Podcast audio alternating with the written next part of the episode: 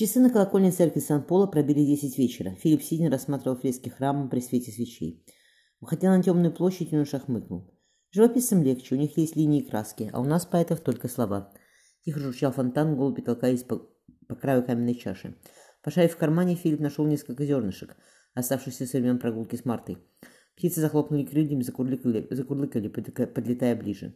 Среди шума он не заметил легких, словно звериных шагов сзади. Почувствовав резкую, резкую боль в спине, рухнув на колени, юноша упал ничком на, камне, на камне площади. Голуби прянули вечернее небо.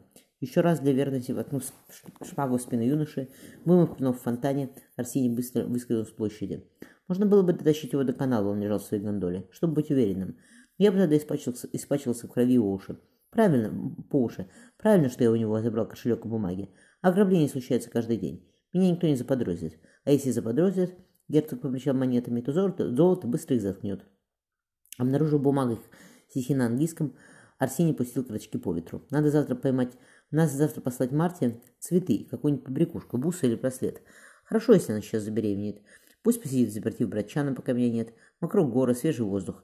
Я, я вернусь, она родит, я признаю сына, все будет устроено. Арсений потянулся. Интересно, что сделает мой Шурин Франческо, если его любовница принесет девочку? У него это будет седьмая дочь. Хотя с девочками легче. Дочь всегда можно отправить в монастырь, если она не нужна. Широко зевнув, Арсений понял, что устал, как и всякий раз, когда он убивал человека своими руками. Выйдя на кампус Ампола, Джон вдруг остановился. На площади стояла такая тишина, что ему не хотелось нарушать спокойствие даже звуком шагов. Жаль, что мне скоро уезжать, он вдохнул прохладный зимний ветер. Жить бы здесь всегда. Он постоял просто так, наслаждаясь покоем. Из дальнего угла площади раздался стабы стон. В Венецианском гетто жили лучшие врачи города. Лекарь из Канареджа появился быстро. Его звала сама Вероника Франко, гордостью украшения Венеции. Поднявшись с колен, он заметил. Повезло юноше. Его два раза ударили шпагой в спину, однако нападавший плохо знает строение человеческого тела. Ничего важного не, завет, но не задето, но молодой человек потерял много крови. Надо осторожно перевести его в спокойное место и пусть выздоравливает. Вероника подумала про, Марку, про Марту. Конечно, подруга стояла босиком на пороге своих комнат, потирая заспанные глаза. Даже не спрашивай, пусть несут бедного Филиппа ко мне. Куртизанка помялась. У меня сейчас гости, потом клиенты. Марта вздохнула. Зачем мы разговариваем? Я приготовлю комнату. Филиппу мне поведет столько, сколько необходимо. Я смогу лекарю помочь. Я умею врачевать. Джон и Марта прогулились по площади Сан-Марко. «Смотрите», — сказал он, — «человеку, который познакомит вас с Изабеллой Медичи, не надо, не надо знать больше, чем нужно. В нашем деле такое всегда опасно. Если Дери Дольфи скажет или покажет вам что-то важное, можете передать ему сведения.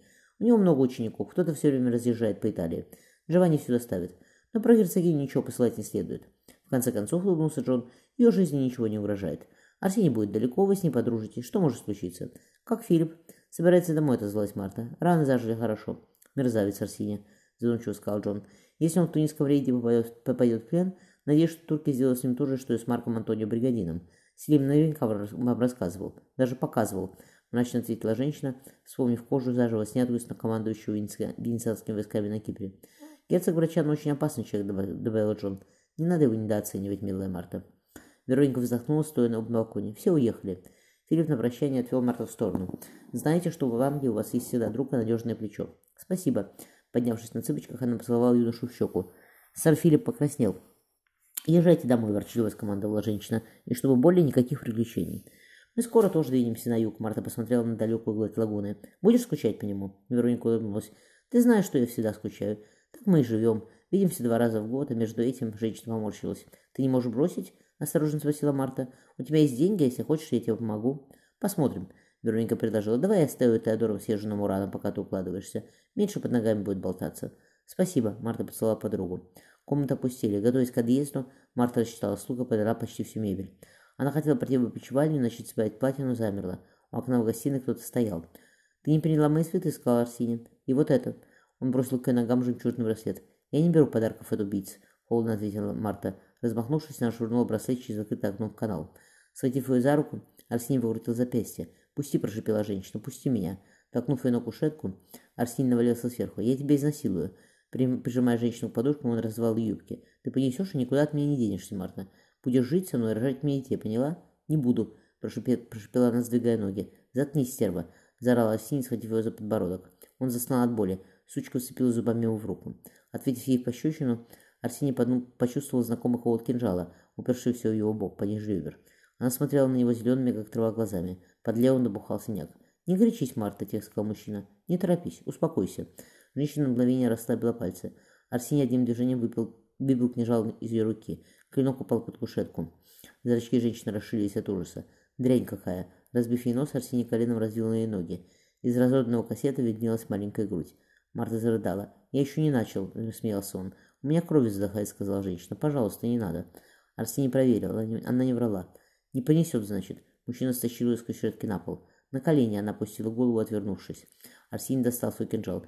«Дорогая моя, будь податливее. Я не люблю, когда женщина зазря ломается». Марта молчала. Хлестнув ее по, по лицу, Арсений нажал клинком на нежное горло. Она опустила веки, молясь, чтобы все быстрее закончилось. «Проглоти», — потребовал Арсений, — «так, чтобы я видел. Теперь улыбнись и скажи «Спасибо, ваша светлость». Она все сделала, из подвитых глаз катились неудержимые слезы. Он сказал, «Рот не мой сегодня, чтоб помнила, летом встретимся». Арсений вышел, не посмотрев на так и не поднявшуюся с колен женщину. Добравшись до опочивания, Марта склонилась над серебряным тазом для умывания. Ее рвало, пока внутри, осталось, не, пока внутри не осталось ничего, только пустота и ненависть.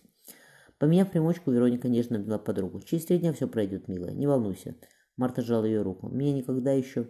Вероника положила голову Марты себе на плечо.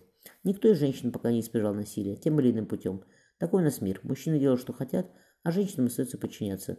Марта поднялась на локте. «Я убью его». Она смотрела в карие глаза подруги. «Сама или чьими-то руками, но убью. Помяни мое слово». Опустившись на кровать, она закрыла глаза. «Будто мертвая», — поежилась Вероника. Она ласково поцеловала Марту в щеку. «Поспи, и все пройдет». Все будет хорошо, девочка моя. Дети прыгнули в гондоле, стараясь раскачать ее как можно сильнее.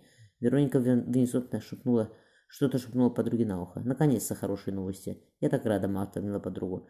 Обещай, что слезешь с зоколя. Для ребенка они не полезны. Обещай, что будешь лежать на кушетке и есть конфеты. И пиши мне, пиши. Марта села в лодку, села в лодку. Вероника, запахнув шаль, перекрестила ее на прощание.